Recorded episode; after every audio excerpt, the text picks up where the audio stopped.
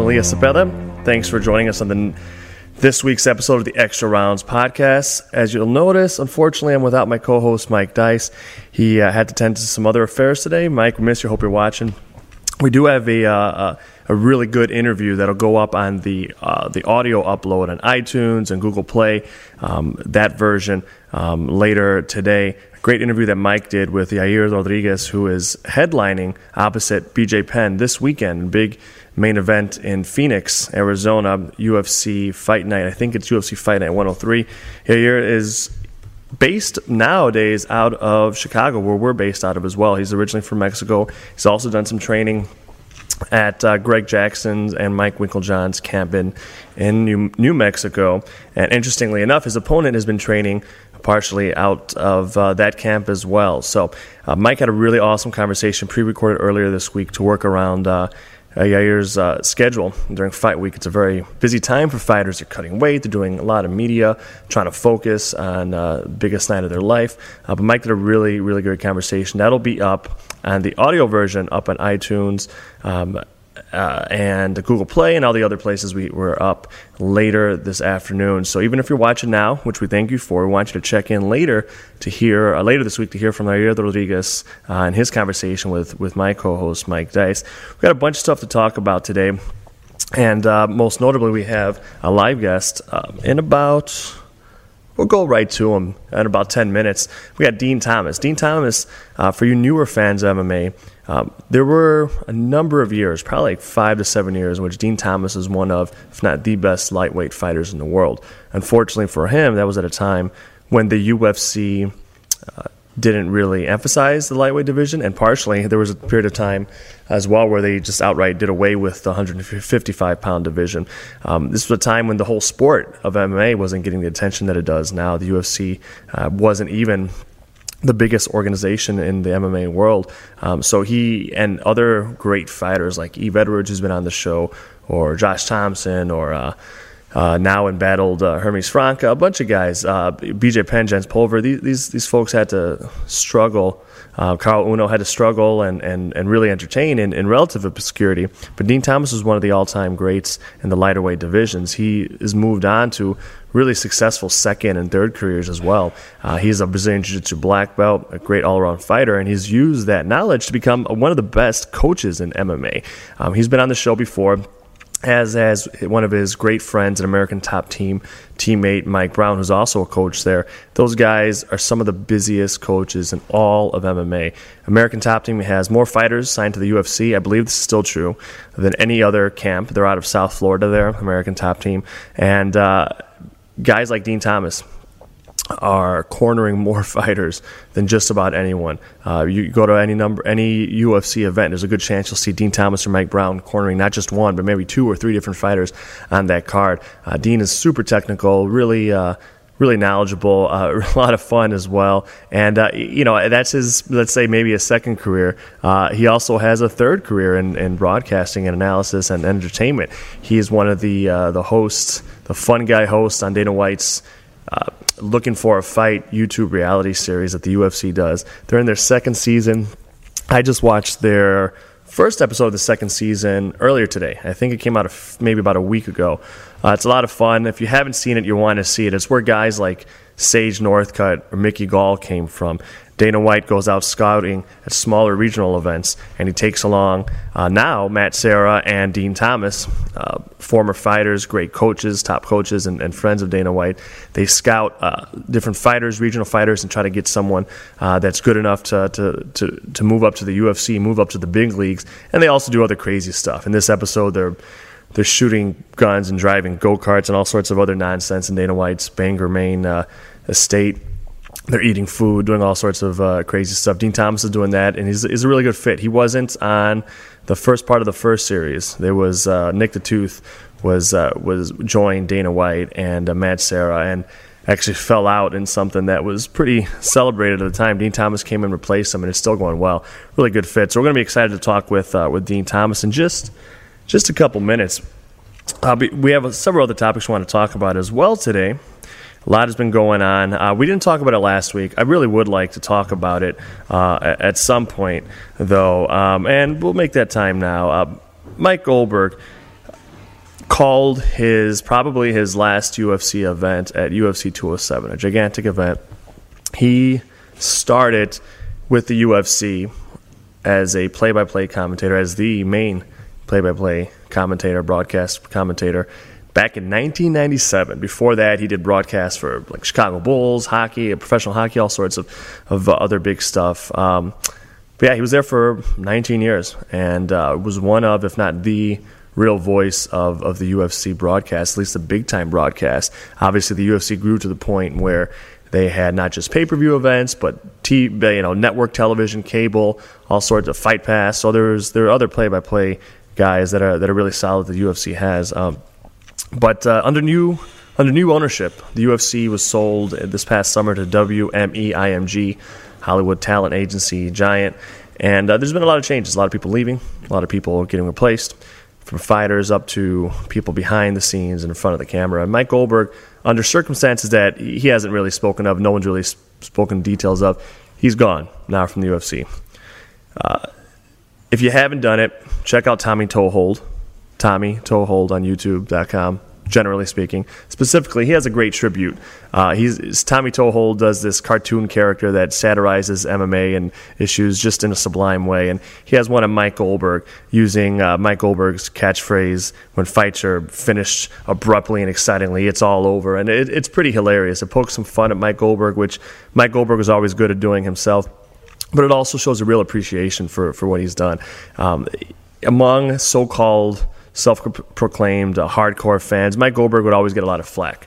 Um, you know, he's sitting there with Joe Rogan at these events for literally, I don't know how much you watch at home. Maybe you just watch the main card, maybe you just watch the main event. I don't know. But if you're covering the events or if you're calling the events, you're there for seven hours of talking, or if you're a journalist, right, seven hours of writing. So Mike Goldberg, with producers in his ear, chattering away, having to do ads, having to mention this factoid, that factoid, promote this brand, that brand, and call the fights in front of him. Um, he was doing that for seven hours straight. So yeah, sometimes he said some some funny, silly things, um, but I'm going to miss Mike Goldberg, and here's why. Mike Goldberg is the best play-by-play broadcast commentator that the sport of MMA has has yet to have. It's easy to criticize, and it's harder to find a better alternative, right? Back in the day, there was Pride. There was Pride and there was UFC. Pride was based out of Japan. They were huge. They had 60,000 seat arenas. They were televised on, on terrestrial television in, in Japan, had pay per view uh, distribution in the United States. They were huge they had a, a number of, of really good uh, color commentators, guys like Bas Rutten, former heavyweight champion of the world. Uh, Randy Couture would come in and guest, and a lot of people came in and did some good color commentary. Um, their play by play people switched often as well. And when Mike Goldberg has been criticized on internet forums and things like that, a lot of times people mention some of the guys that worked, they were all men, that, that worked uh, and Pride did, did play by play it's in comparison to people like that, some of whom are still working in big time um, boxing, professional wrestling. It's comparison to those people that Mike Goldberg's real value comes really comes to light. Mike Goldberg, for all his faults, like anyone has, for saying this thing, silly thing, or that silly thing, or mispronouncing a name, like I have so much trouble doing myself he always showed enthusiasm for the fight. He was sounded like he was excited to be there. Uh, he also always respected the fighters. Now that should be a given, right? And deferring to the expertise of of your broadcast partner. In his case, oftentimes Joe Rogan or guest people would come in, um, deferring to the the expertise of your color guy who's there, usually as some type of martial artist or former fighter or current fighter expert. He always did that. He always respected the fighters. That should be a given, but it isn't. Some of these other guys that have been have big names like Mike Goldberg and, and MMA play-by-play commentary. They've I'll mention two specific things. One, I remember him calling fighters cockroaches during during a, a match. I remember another one on national television. Uh, saying how he wanted to have while Gina Carano was fighting, um, former featherweight champion. Uh, talking about how he wanted to have sex with her. These guys were just really largely unprofessional. They largely were disrespectful of what they were watching, to say nothing of not really informed or aware of what they were watching. Mike Goldberg was not an MMA fighter, an MMA expert. He watched a lot of fights. He was excited about all of them. Uh, he, he really deferred to the the expertise of the real experts, and he always respected the fighters. And you know what? He really did seem to love the sport. It wouldn't be uncommon weeks of you go to to cover a UFC event in the fighter hotel. There's some practice rooms set up. Wouldn't be uncommon for me to see Mike Goldberg there with, with some coaches hitting mitts picking their brain, getting a workout in, saying, "Hey, can you guys hold hold pads for me, hold mitts for me?" And he'd work out with them. He'd ask them technical questions. You know, the guy put in the time. The guy put in the time, uh, and um, and he had a lot of respect. And he has a lot of respect for the sport and for the people involved. And, and for that reason, I think he was phenomenal. I think he was a he was a huge asset to the sport. I'm sorry to see him go. Uh, I think it's a mistake for him to go. Hopefully, he's he'll have plenty of options moving forward. But you know, I'm going to miss Mike Goldberg, and uh, some of you all might as well eventually, even if you don't realize it now. but uh, we're going to move shortly on. We're going to see if Din Thomas is available. That was my not so brief shtick on on appreciating someone who I think is not appreciated nearly enough in Mike Goldberg. We wish Mike all the best. I'm going to try to get Din Thomas on the line here in a moment. See if he's if he's around.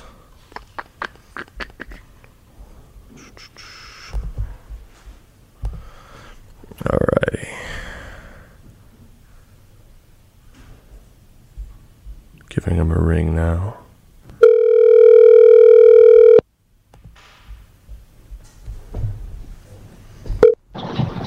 Hello. Din, this is Elias, Extra Rounds podcast. How you doing, sir? I'm good, man. What's happening? What's popping? you are, you are, man. Thanks so much for uh, for being on the show, man. I'm here uh, without my co-host Mike Dice, so it's just going to be you and me uh, uh, chopping it up a little bit, man. But happy New oh, Year! No doubt. Happy, happy New-, New Year to you too. Thanks, man. So there's a lot I want to chat with you about. I know you got a lot uh, going on. Uh, I just watched episode one of season two of of the cert- looking for a fighter. Love the show. Yes, I love yes, the show. Thank you, thank you very much. Absolutely, I'm going to ask you uh, a bit about that, um, and I also want to go back to uh, to some of the fighters, some of the people you coach and spend time with, specifically. Uh, Amanda Nunes, and I want to talk a little bit about her fight with, with Ronda Rousey as well. I, I heard you on um, on uh, Unfiltered podcast, Matt Serra and uh, Matt Serra's uh, really good podcast, and you had some interesting stuff. I want to de- dig a little deeper into that. But first. I got to say this. So I didn't talk with you before the before UFC 207, Din, but I did talk with uh, with with Mike Brown. I talked with Conan Silveira, coaches at American Top Team. I talked with uh, some of Amanda's teammates, like uh, uh, like uh, Alex Chambers. And I, I've said this. I've written this a little bit. Din, I in 12 years of covering the sport um, you know, we, we talk to a lot of people, and everyone is always saying, yeah, you know, our guy's going to win, our gal's going to win, right? Everyone always says that. They're confident, sure, of course. But everyone, every coach always, indirectly or directly, always, you know, admits, hey, we don't know, we don't really know what's going to happen for sure, right? Like anything could happen in a fight. Right, for sure. Um, yeah. Now, when I spoke to America, I didn't say this beforehand, but when I spoke to, to, to ATT coaches and teammates, um, of Amanda Nunes, they absolutely struck me as the most confident coaches and teammates that I've ever talked to leading into a fight, the months and weeks leading into a fight ever in, in, in my 12 years covering the sport. I mean, Amanda, of course, was saying, hey, I'll, I'll beat Ronda and I'll give her a rematch. Coaches was saying the same thing. I just, you know, they, they were polite, but man, it bordered on like just complete, complete assurance that they were going to win. What did you guys know about Amanda that made you all so confident? I'm imagining you were very confident as well heading into the fight. Yeah, without a doubt. I mean, we knew Amanda was just a different type of athlete, and you know, Ronda had put herself in a such a pedestal that we had no choice but to pay attention to her. And I did an extensive research of Ronda, and I just thought it was just a, a total bad matchup. It was a mismatch from the jump, just based on skill sets alone. And you know, and I hate to say that, but you know, and I hate to feel like I'm taking something away from Ronda because she did a lot for women's MMA. But I mean, you know, it was just really a mismatch, and I don't think that she'd ever be able to beat Amanda. And I always thought that uh, Amanda possessed all the tools that was needed to beat somebody like Ronda Rousey. Mm. Tell me some of the specific things you saw. I, I thought it was a bad matchup for Ronda, but I wasn't so sure, Coach, that hey, you know, Amanda definitely is going to be able to defend the takedown all fight long, or she'll definitely be able to defend the armbar if she heads up on the ground? Like, what were some specific things that, that made you really confident? Were you were you confident that Amanda was not going to get caught up in a clinch? Were you confident that she'd be able to defend the armbar on the ground if she got there? What what, what did you see specifically? Well, the biggest thing was that Amanda possesses tremendous footwork. She comes from a, a, a background where she played soccer, so her feet are really good, and so she's a, she moves very well.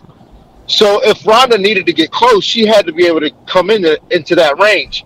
Now Ronda hasn't been known to be a shooter; she's a clincher. Right. And in order to clinch, you have to come in and punch in range. And I didn't think she'd be able to come in punch in range fast enough to clinch with Amanda. And if she did, we were we we prepared to block the uh, the takedown anyway. So, I mean, there was a lot that she would have had to get Amanda on the ground to even worry about the armbar. Hmm.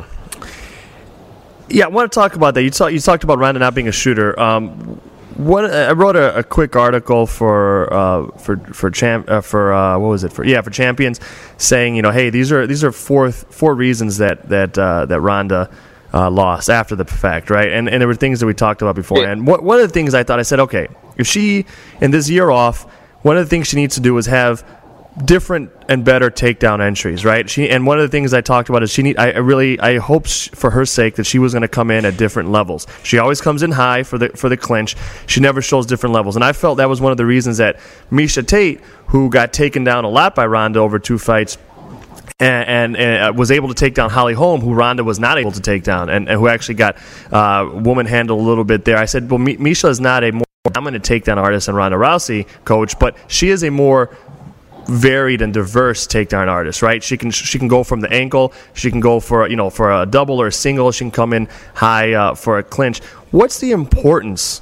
What's the importance now that everyone has seen Ronda fight for a long time of her coming in at just one level and her one type of entry, jabbing away high? What what did that like? What did that allow you guys to do from a, a strategic point of view?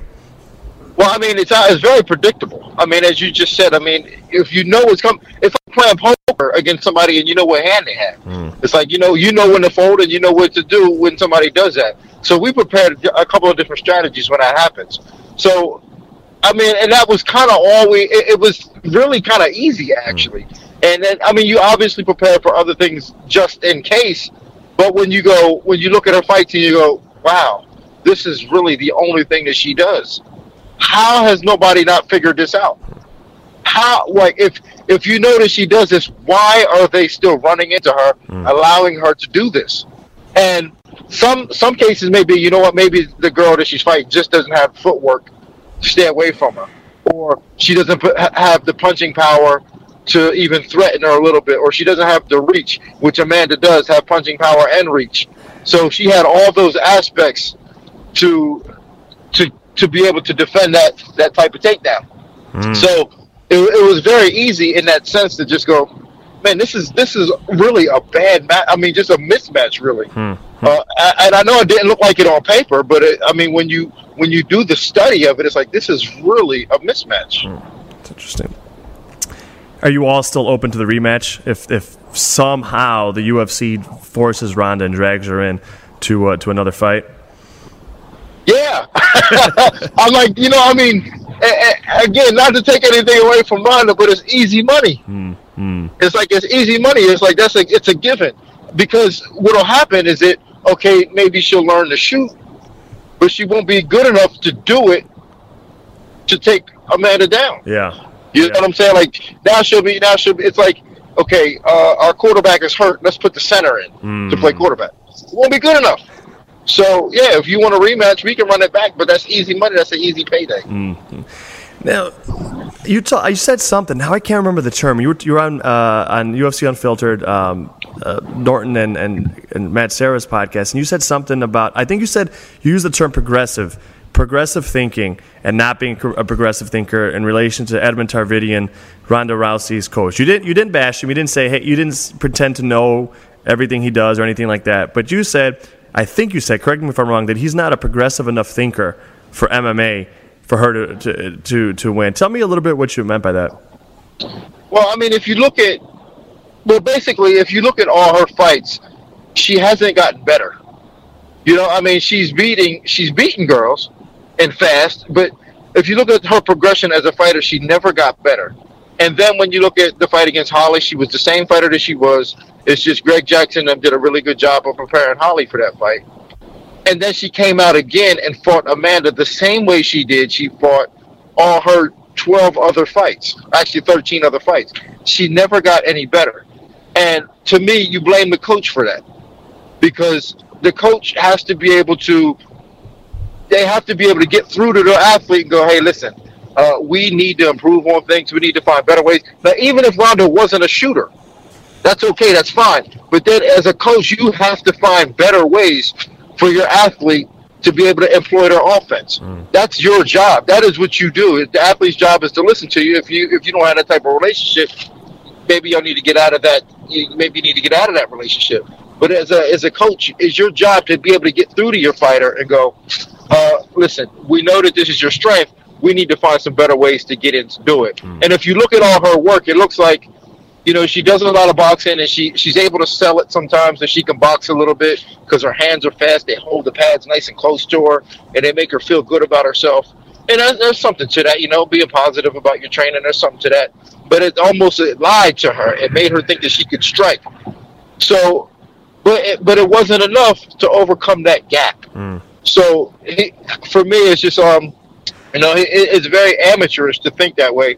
And luckily, he had you know, a world class athlete, Ronda, who was able to overcome her her deficiencies with just her athleticism and that strong skill set that she does possess. I got to put you on the spot a little bit here, uh, Coach, because that's a really good analysis. I, my, I was to ask, like, you know, speaking about that specifically, but not really specifically, just in your experiences, why? Because I'm sure you've seen this a million times or something like it. Why does, why does, why might a fighter stay with a coach or with someone that's not actually improving them. And so I was gonna, you know, I was gonna ask you this: Did I, because I've gotten. I don't have any relationship, professional otherwise, with Edmond Tarverdyan. I've never been in the room room with him. I've just watched interviews. I've just seen the the the work that they show on television. But even from interviews, um, I always got a really weird vibe, Din. Like it just seems creepy, man. Like uh, like, and then to hear the things that Ronda Rousey's mom said about him, um, everything from just looking at his criminal past of you know right before he's trained with Ronda, he got convicted of like some type of fraud, like identity theft. Like I, I read stuff on the internet, like some writers are saying, oh well, no one was criticizing or saying anything about Edmond, or Dana White said no one was saying anything about Edmond when she was winning. That's not true. Maybe not publicly, but but in conversations, people yeah yeah yeah people have been kind of weirded out or, or thought it wasn't adequate for a while. In addition to the like the non progressive thinking and to explain why someone might stay with someone who's not helping to improve, does that, from what you can tell, does that seem like a, a, a weird kind of setup there, or is that something you don't even want to talk about? No, no, and I, and I will gladly answer this. Uh, no, it's not because, um, well, first off, like when you win 12 fights in a row eh, in the way that she did, you sometimes you just ignore the fact that you're not getting better. Like, and then you just like, hey, listen, we got the W, good enough. Let's keep going. I'm the best in the world. So you sometimes don't realize it, or you just ignore it. Now, when she lost, now that's was the true testament of, all right, you know what, we probably should have been working some different things in order to get better. But but the reality is this: I read something. I've been in a room with him, and he seemed like a nice enough guy to me. So no, none of this is personal. What I'm saying now, um, now one thing that I noticed about a lot of fighters is they they base their training on how they feel. And I was just telling Charles Rosa yesterday that is the one of the worst things you can do.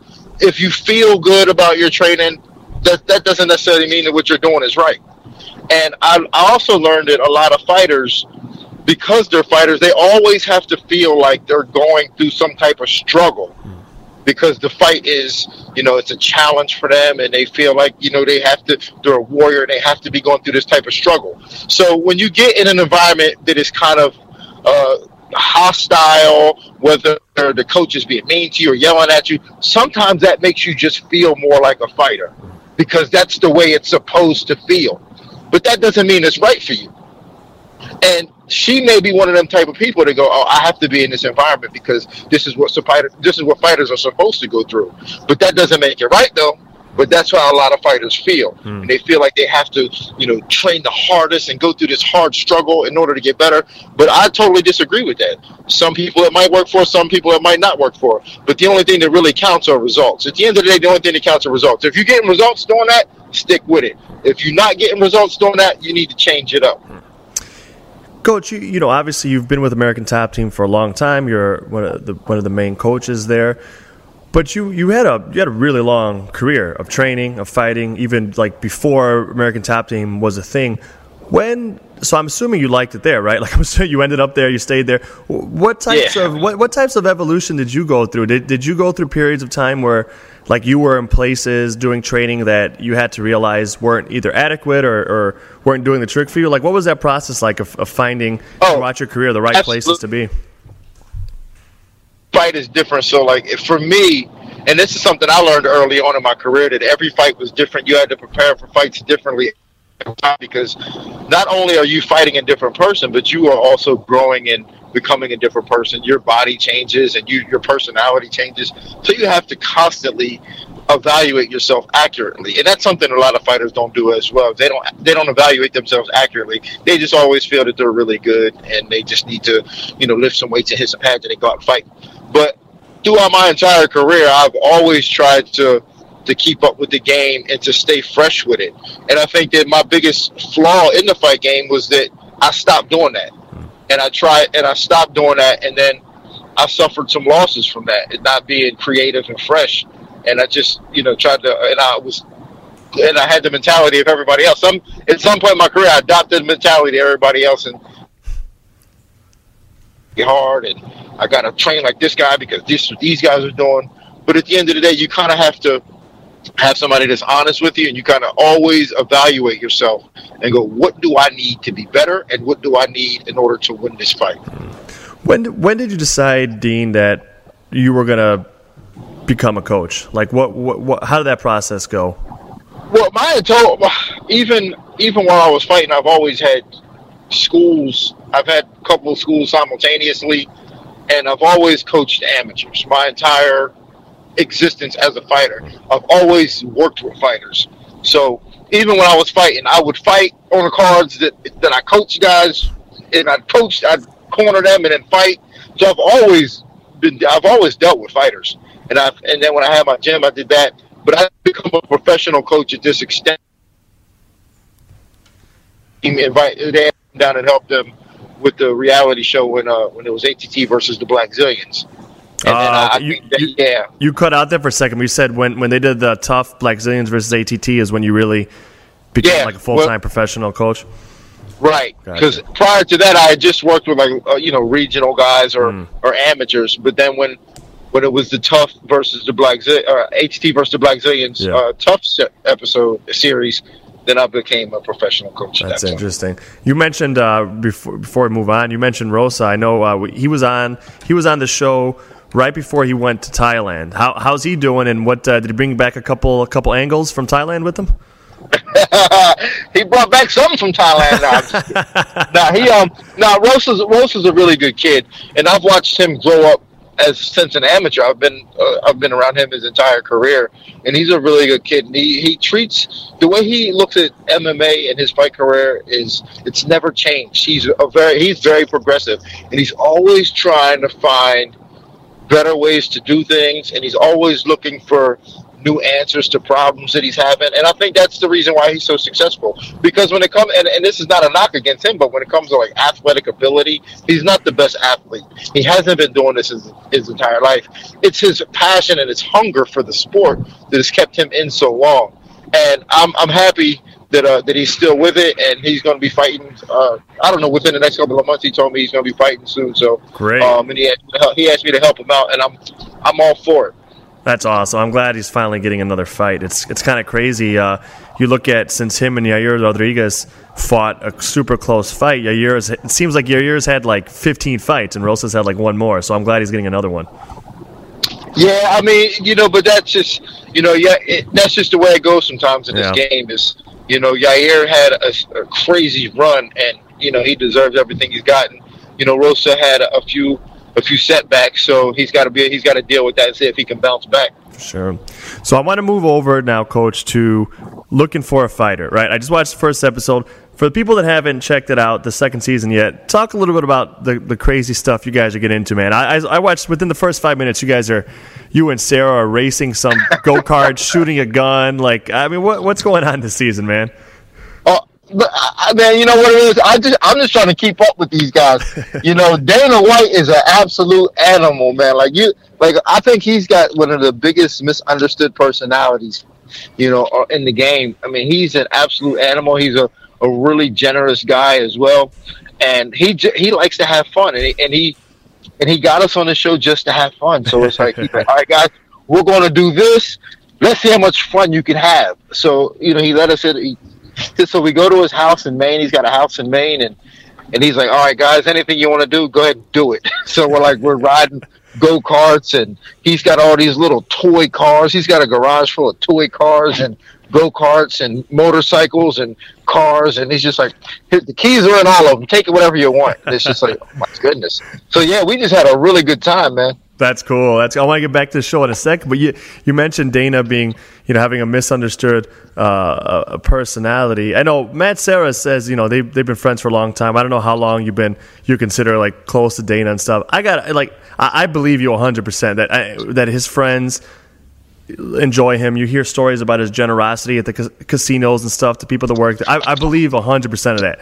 I got I got to ask you, man. Like I don't know your I don't know your politics or if you're political at all. How, but I mean, I'm just going to say this as a person of color. Like, do you do you even broach the subject of Dana White supporting Donald Trump when you're with them, or you just like avoid that type of stuff and just have fun, have fun, talk nice? How do you get over that? How do you get over? Okay, I was going to say, how do you get over a friend doing supporting Trump? You just avoid it. Yeah, I avoid that. I mean, I, you know what? Like, you know, I, I'm not. I don't get in the. I don't get involved in people's politics or their religious beliefs or anything like that. You know, and, and I think one thing about my personality is that I always try to find the be- better qualities of people, and I, I'm able to ignore the, you know, the negative qualities that I may find or whatever. I just I just like to find the good in people, and I'm never going to get in an argument about his politics or his religious beliefs or whatever like that, or how he feels about something. You know, me and Dana have a relationship. It's like, hey, listen, we just gonna have fun, and you know, we're gonna we gonna party and we're gonna drink and we're gonna film it and we're gonna talk trash to each other, and that's what we do on the show. That's pretty good. That's a pretty good deal, though. That's a pretty good life. I did. Do you guys find any uh, any any any people that you're impressed with prospects on, in this season? That you don't have to name. Yeah. Them, you don't have to name them, of course. But did you, did you see yeah, some yeah. talent? Yeah, there's good talent everywhere. You got to understand that, like when you go in these these uh, some obscure places, there's these pockets hmm. of, of, of fighters that are just that are remarkable. They just don't have the resources and then and the exposure to get out. And I think this show is great for them that hmm. they can, you know, they just have to be able to show and prove when it when it comes time. And that's the one thing that you know some guys might not be able to be able to do. But um, yeah, there's a lot of uh, a lot of talented guys out there, and with this show, they have a chance to prove it. That's awesome. And you, you mentioned Rosa hopefully having a fight soon. You got anyone else? Uh, any trips you got to take to corner soon? Any, any of your ATT uh, teammates and uh, students fighting? You got a corner soon? Yeah, I'm actually going out to uh, Phoenix uh, I'm leaving Friday for Phoenix. I'm out there with Walt Harris. Oh, that's right. And uh, yeah, I'm out there with Walt Harris, and then I also, you know, Nina Ansaroff is a really good friend of mine. Even though I, I won't be cornering her, I also give her support. I help her out in, in training when I can. So they'll be fighting Phoenix, and then after that, I'm with uh, Daniel Jolly, who'll be fighting Khalil Rountree in Houston, mm-hmm. and then Tecia Torres also be fighting in Houston against uh, Bec Rawlings. So Man, that's I got a pretty busy schedule. Then right after that, I'll be full time in camp with Tyron as he fights Wonder Boy again. Now, how are you guys gonna how you guys gonna handle that? Do you know yet? Is he gonna be bouncing around? Is he gonna be in Milwaukee? Is he gonna be in, in ATT again? I think if, if it was up to Tyron, Tyron would be at a different place every day training. He likes it like that. Yeah, I mean, he he is the most like I'll he'll call me and I'm like, man, where are you at? And he'll be like, oh, I'm in L.A. then the next day he's like, I'm in New York, and he's like, I'm back home, and I'm like, oh my goodness.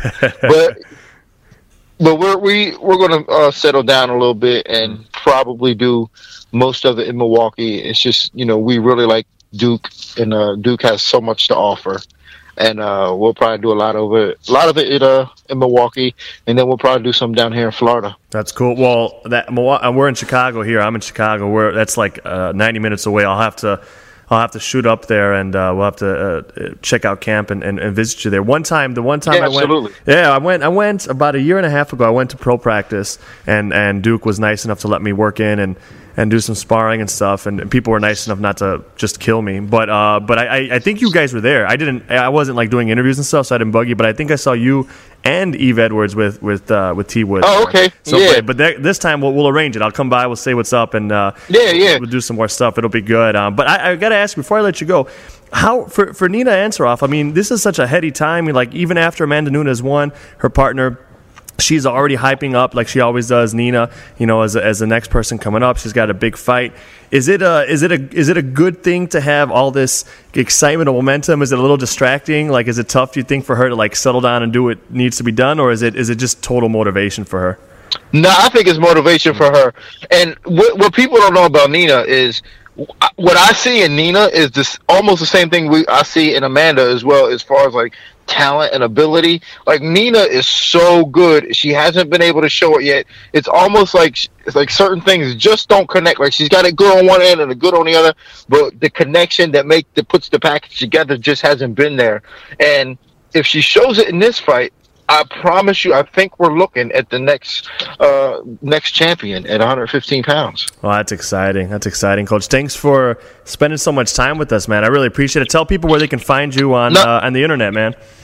Thank you, man. I appreciate that, man. And, and I just got to say one thing. Yes, hey, listen, everybody voting out there for the MMA awards, y'all holler at your boy, man. I, I, I helped train two champions, and they both successfully defended. Holler at me, man. Okay. MMA so awards, y'all would not need to vote for me. I re- okay, so F- Fighters Only Magazine, MMA awards. We're talking Coach of the Year. Is that what we're talking? Yeah, Coach of the Year. Guys, get over to Fighters Only Magazine's website. Great magazine, great website. They do uh, the biggest, uh, for years now, the biggest uh, MMA awards pretty much out there. And uh, Coach Din Thomas from ATT is nominated. You heard it. Head over there. Support support your guy. He's He, he really is all, all, uh, all enthusiasm aside what you guys have, have uh, been able to do down there is, is, is, really remarkable. And, and the hand you have in so many high level camps definitely, definitely deserves a recognition. I'm glad you're starting to get some of it, some of what you deserve. Yeah, man, I appreciate it, man. I appreciate you having me on the show that I can speak my piece, man. Absolutely. You guys, you're real, man, for real talk. Well, thank you so much, sir, man. We'll have you on anytime, and like I said, I'll uh, I'll holler at you soon. We'll hopefully catch up in Milwaukee, man. All right, man. Thank you, man. See you later. Take care, coach. Bye. So we just had ATT's Din Thomas, phenomenal, phenomenal fighter, one of the best, most well-rounded fighters um, of his generation. Uh, turned into one of the best, most accomplished, um, hands-on, successful coaches of this new generation over at ATT. A lot of fun talking with him. Great mind. He's always he's always forthright, whatever whatever we're asking him, uh, whether it's his politics of his friends or mindsets of opponents and uh, and his and his his own fighters. So really cool. He's got a lot going on. Like some people will will blow steam, like I'm kind of busy. I don't know if we can make time, this and that. And some people really are busy. Din Thomas is really busy. You know, guy like him, guy like Mike Brown, really busy, and those guys are always always around. This is Din, uh, Coach Din Thomas's second time on the show. We really appreciate that. He's a phenomenal, phenomenal guy. Um, a lot of fun, and yeah, we'll have to keep you guys posted. Um, we're not far from Duke Roufus's camp. Mike Dice has been up there uh, without me, I think, a few weeks ago, and he met uh, Tyron Woodley and and did some work there. We'll we'll we'll head up there. We'll see what we can get for you guys. Whether it's some video, some more interviews. Um, it's a it's an interesting really solid camp, not just with the bodies that they have. They have a lot of high level athletes, but the technique going on there is pretty is pretty impressive. You know, I, I was again I was there um, about a year and a half ago. Actually, was I think it was CM Punk's Phil Brooks's first week uh, training at, at, over there, and he was. Uh, a very nice uh, guy. He hadn't really, he wasn't working in with the team in terms of sparring or doing anything, but he was there already, and I got to learn a little bit from Duke Roufus. All technique, man. It's all technique. They don't just put a bunch of bangers in there and have them beat each other up. They got a lot of technique. Uh, very impressive. So we'll have to we'll have to head over to Roufusport and um, a couple other places we're hoping to get to in, in this new year as well. But we'll keep you posted. But that's a big fight. It actually moves me over. Before we leave, we'll touch very very briefly on um, a couple a uh, couple other topics. So Din Thomas mentioned that. Uh, they're going to be doing Tyron Woodley, UFC welterweight champions, most of his camp, perhaps, in Milwaukee at Roufusport. they're both ATT members, but Tyron Woodley, as you may or may not know, um, like he mentioned, uh, like Din Thomas mentioned, likes to train all over, and he's done a lot of work over the last couple years, several years, at Roufusport. They have a lot of great welterweights. For a long time, Robbie Lawler was the welterweight champion, at AT- and he's out of ATT. Tyron Woodley's out of ATT. Listen, man, it's kind of tough. Kind of tough to have a teammate that you're in the same division. You're both fighting for the same spot. They ultimately did fight. That's who Tyron Woodley, Robbie Lawler is. That's who Tyron Woodley fought uh, and beat in order to become champion. So he had a lot of success working with his ATT coaches like Din Thomas, along with Roufusport coaches over at Roufusport. Um, that fight got made this week, right? That's that's the news.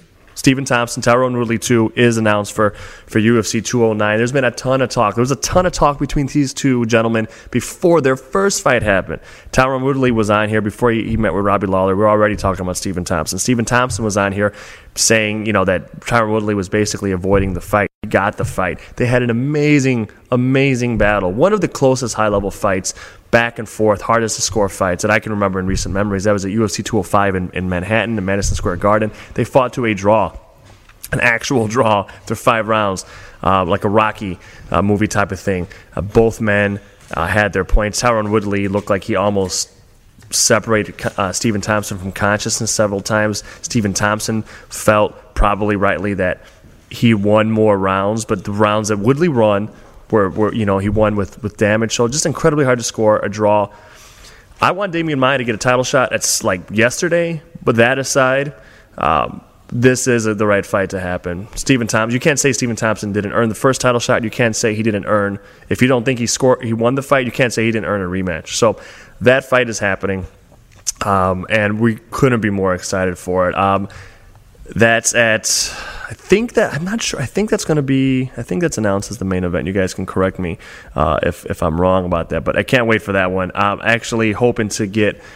We'll see. We're going to go to a couple places, and uh, we'll see if we can get over to Roufusport. We'll see if we can go to see if we can get a hold of Stephen Thompson as well. That's that's just a spectacular fight. What a contrast in styles. Um, another another really interesting item that happened this week. Not a fight announcement, but it's connected to a recent fight, a fight that we've been talking a lot about, which is um, Ronda Rousey's fight, last fight. She came back after a year, and she lost, of course, to Amanda Nunes. I think it was a really bad matchup. I agreed with ATT coaches. I didn't think it was going to go that fast, but she fell. She fell hard. She got dominated, worse than she got dominated a year prior with, in her first defeat to Holly Holm.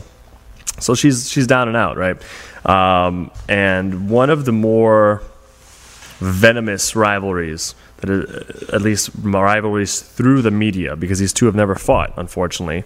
As in MMA in recent uh, history has been between Ronda Rousey longtime bantamweight champion and Cris Cyborg Justino longtime and still reigning um, world featherweight champion right? They were in they were in Strikeforce together eventually uh, both in the UFC together. The fight hasn't happened but they exchanged so much vitriol over the years. Uh, stark change in the tone in that relationship, right? We had Jason Parillo, coach Jason Parillo, Cyborg's coach last week, and he said, you know what, these two should train together. This that fight's over. That's done with uh, for any number of reasons. They can train together. Um, Ronda released a kind of a statement. She she kind of she posted something on her Instagram, and uh, it was a quote from the author of Harry Potter books. I forget the, the, the woman's name, unfortunately. Monster, monster uh, author. I can't believe I'm forgetting it. But um, it, it was a quote basically about building, using rock bottom as a foundation. So here it is. And so rock bottom became the solid foundation on which I rebuilt my life. J.K. Rowling. Ronda you know, posted that on her Instagram. Cris Cyborg responded. And usually when we have Cris Cyborg responding to Ronda Rousey or Ronda Rousey responding to Cris Cyborg, it's gets ugly fast. This was not ugly. Uh, Cyborg wrote on her own Instagram, Ronda Rousey, I was sad to see the loss of the sports star, but you have so much ahead of you and are blessed with the financial security to pursue all your passions. You opened the door for more promotion and grew into a sport icon. Enjoy the next chapter of life and know you've got amazing opportunities to continue changing the world. Hashtag rowdy revolution. I like seeing that. Would have loved to have seen them fight. That never happens. That's all right. There's a life beyond the world of, uh, beating each other up. And uh, when people are no longer rivals in the ring as athletes, they still got to go on as human beings. So it's nice to see that respect of of uh, shared humanity from from Cris Cyborg uh, towards Ronda Rousey after so many angry words between the both of them for for so long. Um, with that, we will uh, end the show again. I've uh, been here uh, with uh, with our producer Richard and without Mike Dice, my co-host. Mike will be back next week. I'm very excited for that. He's been missed this week, but uh, we were really really lucky to have Din Thomas on from American Top Team talking about. Uh, his his student Amanda Nunes and her big win, talking about um, you know his fighter uh, Tyron Woodley and his upcoming bout in that camp, and so many other things. Make sure you you go and and, and consider voting for him uh, at, uh, and voting generally for all the cool topics they've uh, and categories they got at Fighters Only magazine for their um, year 2016 year end uh, awards. He's up for Coach of the Year. He certainly deserves uh, consideration. Um, and uh, check him out and looking for a fight on UFC's YouTube channel. Him, Matt Serra, Dana White get kind of crazy while looking for some top talent every week. It's a great show. It's a lot of fun. I criticize Dana White a lot for things he deserves criticism for. Uh, one of the things he doesn't deserve criticism for is putting on a great show. He does. As a promoter, he's probably the best fight promoter of, uh, of our lifetime. And he, uh, he, puts on a fun show on YouTube. It's, it's worth watching, um, wh- whatever you think about different things. And we'll, we'll continue talking about those. It's, it's a fun thing. He, he puts on a good show there, and it, it is entertaining. And you do want to go hang out with him at his, his place in Maine when you see the type of toys they got, right? Uh, in any case, I've been Elias Cepeda for Extra Rounds Podcast. We'll be back next week with a new episode. We'll let you know on Twitter. You can follow us at Extra Rounds. We'll let you know what uh, guest or guests we have coming up for, for that episode. Uh, remember, on this episode, in the audio version that's going to be uploaded later tonight, it's, it's Wednesday right now, Wednesday, uh, January 11th, an exclusive sit down interview with Yair Rodriguez from my host, Mike Dice my co-host Mike Dice, a really good conversation he had with Yair as he heads into the biggest fight of his life, a main event, UFC Fight Night main event against the legend, former two-time. Uh, two time no two division multiple time uh, world champion BJ Penn who's who's coming back um, you want to check that out. Check it out on iTunes, Google Play, any of the other places you, you listen to your your audio podcast. Thanks so much for watching live. If you have, please stick with us. If you if you do listen to iTunes, uh, you, you go and uh, check out this uh, interview. It's going to be at the at the end of this week's episode. You can scroll all the way to the end to hear the Yair Rodriguez's conversation with Mike Dice. After you listen to it, if you like it, please give us five stars on, uh, on iTunes. That helps us out a lot. Uh, feel free to send us messages at extra rounds um, on, on Twitter. We'll, uh, we'll holler back. I didn't get to a question from one of our listeners, Brad Stein, who sent in a really interesting technical question. I want to give it the time it deserves.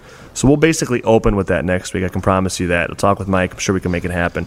Um, your questions do get read, and uh, we, do, we, we do answer them, and they're a lot of fun. So, again, thanks so much for listening, guys, and uh, we'll see you next time.